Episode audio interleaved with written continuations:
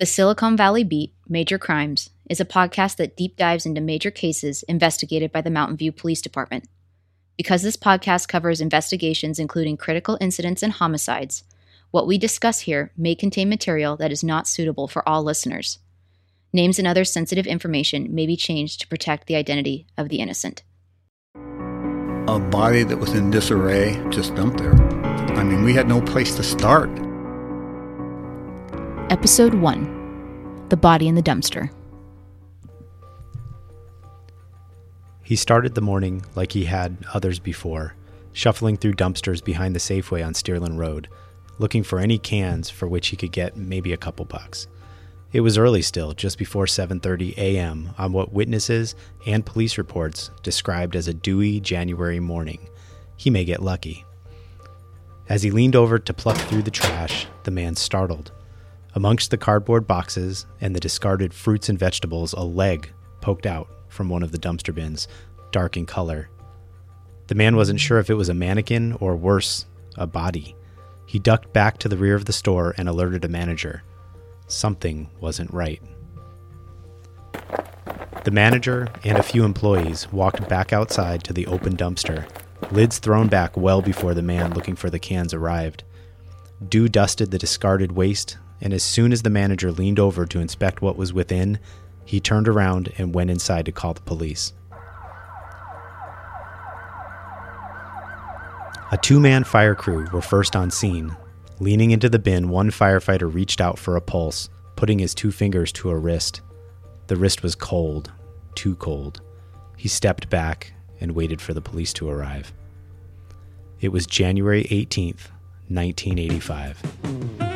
Reports both from Syria and Washington indicate the transfer of the two largest unions won sanctions from the county labor council. This was victory at Sea Day for San Francisco Mayor Dianne Feinstein. That January was known as one of the most intense Arctic outbreaks, according to the National Weather Service. Wayne Gretzky scored his four hundredth career goal that month. V H one debuted, and Madonna owned the radio waves with her Like a Virgin. Two days later, the first Super Bowl hosted in the Bay Area at Stanford Stadium would be televised across the U S on three major networks. More locally, Silicon Valley was in its golden age, where tech was booming, and we began to see the first iterations of the lore that this section of the Bay Area holds for modern-day entrepreneurs. The C D ROM had recently been introduced by Sony and Philips, revolutionizing the way in which we would come to share information and entertainment in the coming years. Apple had introduced the Macintosh just one year before in January nineteen eighty-four, and the first Windows operating system was released by Microsoft. Mountain View, though, smack in the middle of all this growth, was still very much a suburb. Homes were ranch style, and the local dump had closed not two years before to help restore the beloved shoreline and wetlands. Could a murder really happen in the home of high tech? This is Doug Johnson, longtime resident and historian of the Mountain View Police Department. I, I wondered what brought somebody to Mountain View back in nineteen eighty-five, because there really wasn't a whole lot of reasons to come to this town. Um, uh, shoreline was still landfill. Um...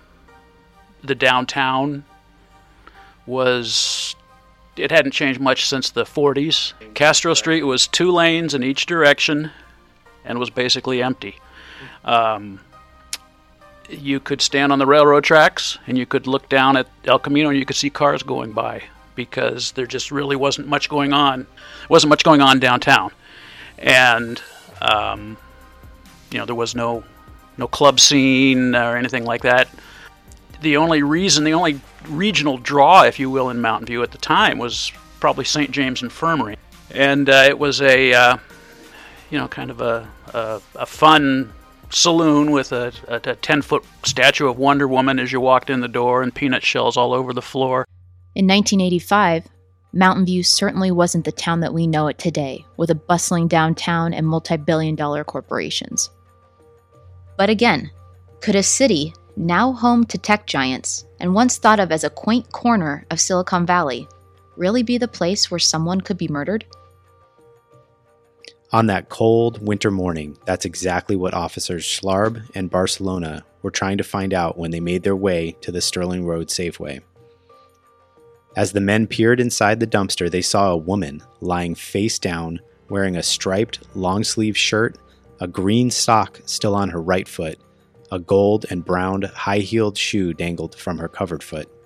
She was petite and thin, a little over five feet, with a cropped haircut. Her head was turned just so. Gently looking around her body, officers saw nothing obvious to indicate what had happened to this Jane Doe. But could there be a clue somewhere, among her clothes, perhaps in the bag surrounding her body, that could point the officers to the killer? Would the police find the killer in the man who was walking back and forth to his car on Vaquero Drive late the night before? Could the suspect be the person who drove by a home late at night on the same road with a loud muffler, stop near the Safeway, and drive off? A Stierlin Road resident noted his daughter had been studying late at night on January seventeenth, hours before the body was discovered in the dumpster, and heard a car peel out in the driveway adjacent to their home. A Hackett Street resident told police he had heard from a mechanic at the Union seventy-six gas station just down the road from where the body was discovered that he had seen two men arguing with a black woman in their car. Any one of these clues could lead to something more. Door by door, police searched for answers. More than a dozen cards were left requesting help, to call if anyone remembered anything that could possibly help. At least six of those requests went unanswered. Almost immediately, officers on scene that morning encountered a complication. The woman had no identification on her. The red, faded stamp on her left hand, typically indicative of a visit to a club or a bar at that time, was of no use. The only local bar at the time that used a red stamp did not use one the night of the murder, according to the police report. The shoe that dangled from Jane Doe's foot, while manufactured in Santa Maria, could not be narrowed down to a particular purchase area as the shoes were sold across the United States. The investigative technique of simply tracking purchases via a credit card was still nearly a decade away. The watch that was still fastened on her left wrist had no engraving, no personalization to possibly guide the detectives to a family member or a loved one. The ring on her left ring finger, too, did nothing to help the mystery. Jane Doe could be anyone, from anywhere. Her family, her friends would have no idea what happened to her. But this much was certain, something bad had happened to Jane Doe. Here's Don McKay, a retired sergeant with the Mountain View Police Department who, back in nineteen eighty-five, was the sergeant in charge of investigations. Um, they discovered this early in the morning, so it was still dark when I got the call about uh, finding a uh, body in the dumpster behind Safeway, just sort of scattered, like she was just dumped there. This Safeway was on the corner of Bailey and Montecito. Well, there was several police cars there, and uh, it was very isolated back there. It was uh, some apartments back up to that dumpster, and uh, there was nobody there, so it was sort of all us. Put, brought some lights and stuff, and tried to work the scene. We didn't have a lot to go on. We, we, as I, uh, it took us a while to I D this person. We could tell she was missing a shoe. We figured that maybe, maybe we'd find that. Uh, from what we remember, she was uh, still fully clothed. Um, but I, I, I remember thinking, oh boy, here, here we are, uh, a week before Super Bowl, and Super Bowl's at Stanford. So I'm thinking, I got one hundred thousand extra suspects that uh, wasn't planning on. It looked like she'd been strangled, but we weren't for sure. We didn't find that till we got to the autopsy. By three p.m. on January eighteenth, nineteen eighty-five, Jane Doe had been brought to the coroner with the hopes that maybe he would have a better idea of who she may be. The coroner on duty that Friday afternoon at Valley Medical Center began his methodical examination. The first sentence of the autopsy report notes just how petite the victim was. The coroner noted she weighed just ninety-five pounds. She measured only four feet, eight inches tall. On the right side of her forehead, a small cut was noted. A front tooth chipped. She was otherwise healthy, with the coroner noting most inspections yielded unremarkable results. As he went about his work, the coroner clipped fingernails and took other samples from the body, some potentially for use to determine what had led to that fateful discovery that morning behind the Safeway. But neither of those samples would ultimately point to what exactly had led to Jane Doe's death. No.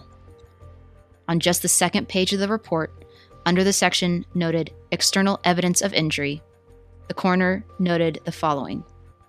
On the front and right side of the neck are multiple contusions, which vary from one-eighth of an inch to one-quarter of an inch in greatest dimension. The strap muscles of the neck, as well as the other pretracheal soft tissues, exhibit a moderate degree of contusion with hemorrhage. The tongue shows multiple hemorrhages on the anterior third as well as in the middle third. Jane Doe had been manually strangled to death. This was not a quick death. It was slow. It was hard. It's a very violent crime, but to be able to squeeze, um, you know, someone's someone's neck in that manner and so tightly and violently that the person dies, um, there's a tremendous amount of force. We'd like to introduce you to veteran police detective Chris Kikuchi. He served as the primary investigator on this case later on. At any point, you can realize that that person's losing air, obviously, and that person is struggling. And if to continue doing that till the till the person dies, uh, I can't even imagine. Even at you know one hundred pounds, obviously, you wrap your hands around anyone's neck, they're going to struggle. They're going to try to do whatever they can to get out of that. Um, so it, it it's not easy. That knowledge alone makes this investigation all that much more devastating. It also made us wonder, was this murder personal? Was this a crime of passion? Or was this an instance where total rage took control and ultimately cost one young woman her life? Was this a targeted incident or, God forbid, was this random and the start of something far more sinister? Here again is Detective Sergeant Don McKay. The most frustrating part was just IDing her, finding out who she was, uh, where where she came from, where she where she lived. Um, so we had a base to start with. I mean, we had no place to start the investigation. You know, normally when you have when you when you know the person, you know where they live, you know where they hang out, you know where her associates. We had no idea of anything for three weeks, and uh, all we could do is collect the evidence and and freeze the you know what we could. What we could collect, and because uh, we didn't we didn't have D, a D N A base at the time, nothing. But even though less than twenty-four hours had passed since Jane Doe's body was found, the cause of death was still only half of the puzzle solved. It would take two more weeks before Jane Doe had a name. She was Saba Gurmai. She had just turned twenty-one. Born in Mekelle, Ethiopia in nineteen sixty-four, Saba had immigrated with her family to the United States when she was seventeen. In Ethiopia, seven million people are threatened by starvation. Thousands have already died. The famine caused by drought is the worst in living memory, and now the rains have failed again for the third year in succession. The relief organizations are doing all they can, but there just isn't enough food to go around. One of the worst hit areas is in the north of the country, where the problem has been complicated by two secessionist wars in Eritrea and Tigray. Saba's family was part of a growing number of Ethiopians who had come to the United States to seek refuge, many of whom who were able to utilize new changes enacted through the passage of the nineteen eighty Refugee Act, which was created to help fine-tune immigration procedure for refugees, particularly of humanitarian concern, seeking admission to the United States. Ethiopia, during the time that Saba's family came to America, was in the throes of upheaval. Before they arrived on U S soil, Saba's family had lived through the overthrow of the government by the Ethiopian army. In nineteen seventy-four, when Saba had just begun her teen years, an interim military government had been put in place to create some kind of control at the government level, but their efforts were swiftly replaced by a Marxist regime. In nineteen eighty-one, a civil war had erupted, and a crippling drought plagued the country. That drought would be the catalyst for what many remember as the famine that sparked the first Live Aid concert in nineteen eighty-five. Be a part of the most important rock event ever staged, Live Aid. Saturday, July thirteenth, seven a.m. Saturday. The stars in live performance for Ethiopia.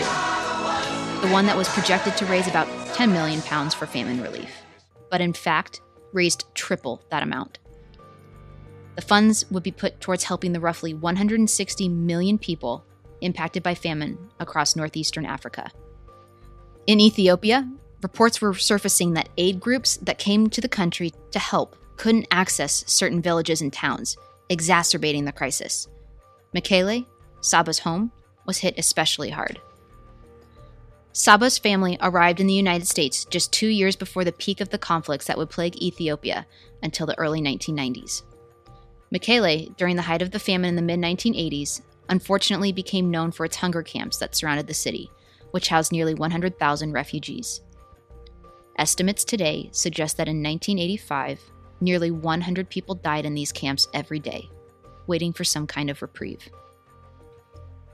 As her family began to settle down roots in America, Saba was enrolled at Monroe High School in Rochester, New York, a large brown-bricked building with Greek columns in the picturesque upstate area that had opened its doors to students nearly sixty years before Saba stepped onto campus. But her time there was short. Saba was not involved in any clubs or sports, according to her family, nor did she actually finish high school. She dabbled in cosmetology school for a while after dropping out of high school, but that didn't hold her interest for long. By the time Saba traveled to California with her sister in nineteen eighty-four, she was ready for something different. She had been in California only seven months when she was killed. Once in California, Saba was known to flit from home to home between cities like Palo Alto, Santa Clara, and San Jose, couch surfing with friends or acquaintances, enjoying the local club scene. She had an alleged boyfriend, but she had never been married. Where Mountain View fell on her radar was a bit of a mystery. She was not known to neighbors who lived near where her body was found. Saba was known to go out, sometimes to the chagrin of those who knew her. She drank and smoked marijuana, practices that today are not noteworthy, but back in the mid nineteen eighties still carried somewhat of a social taboo. Saba was also not known to stay in one place for long. She was social, described by at least one person as feisty and an Ethiopian princess. Most notably, though, despite her ease with being out and about, no one had admittedly seen her the day before her death. Saba had essentially vanished. But now, word of Saba's death had begun to spread, particularly within the Ethiopian community. Recently, we found a copy of the nineteen eighty-five report of Saba's death in the police blotter section of a local paper, wedged at the bottom of the page between a Super Bowl robbery crime spree and a rape arrest. The local paper highlighted in just eight short sentences the totality of the crime. Headline: Murder victim apparently strangled. A young woman whose body was discovered last week in a Mountain View dumpster apparently died from strangulation, a spokesman for the Santa Clara County Coroner's Office said Monday. It was a homicide, said the spokesman, who declined to be identified. There were some other minor injuries to the body, but nothing of any significance, he said. The results of the autopsy performed late Friday were to be turned over to Mountain View Police this week. Police Lieutenant Brown Taylor said the woman has yet to be identified. The partially clad body of the woman, whom police believe was in her late teens or early twenties, was discovered shortly before eight a.m. Friday by employees of Safeway, five seventy Stierlin Road. Apparently, she had been killed and left in the dumpster sometime Thursday night, Taylor said. Police said the dead woman was black, weighed about ninety-five pounds, and was about five feet tall. And with the news spreading, friends and acquaintances began to come forward. A friend, we'll call Taka, said Saba had been in San Jose on January twelfth, when she broke a window of an apartment that belonged to a man she had been staying with at the time. It was the longest period of time detectives knew of Saba's whereabouts. According to the man at the home, she had been staying with him practically since she had arrived in California the previous June. She'd celebrated her twenty-first birthday three days before the window episode.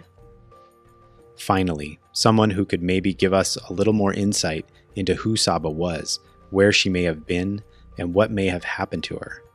Leads like this are important, not just because they offer some semblance of direction with a case, but because when investigations slow, they bring about some hope and some much-needed feeling of movement. We knew little about Saba at the time, and for those in her community who knew of her, or for those who actually knew her, even they could not pinpoint exact dates or times that they had last seen her within a few days of her death. So, This was something, right? But, as was becoming a growing trend with this case, with each hope for a new lead, things quickly fizzled. On January twelfth, when the police were called to address the broken window at the man's apartment, we know that they did ultimately escort Saba away.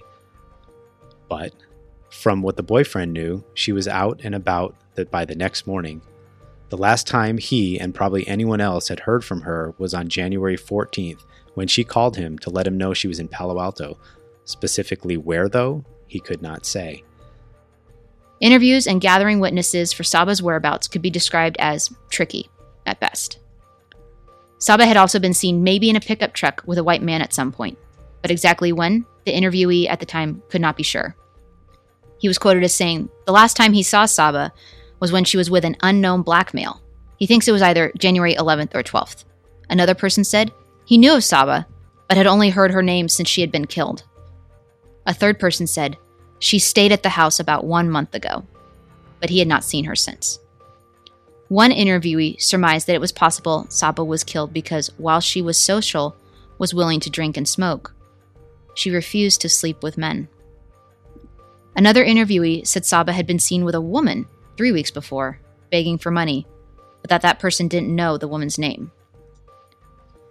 Nearly one month after Saba was killed, on February eighth, an Ethiopian man came into the police department and told investigators that he had seen Saba maybe on the fourteenth or fifteenth of January, three days before she died, in a van with an unknown white man heading northbound on third street in San Jose.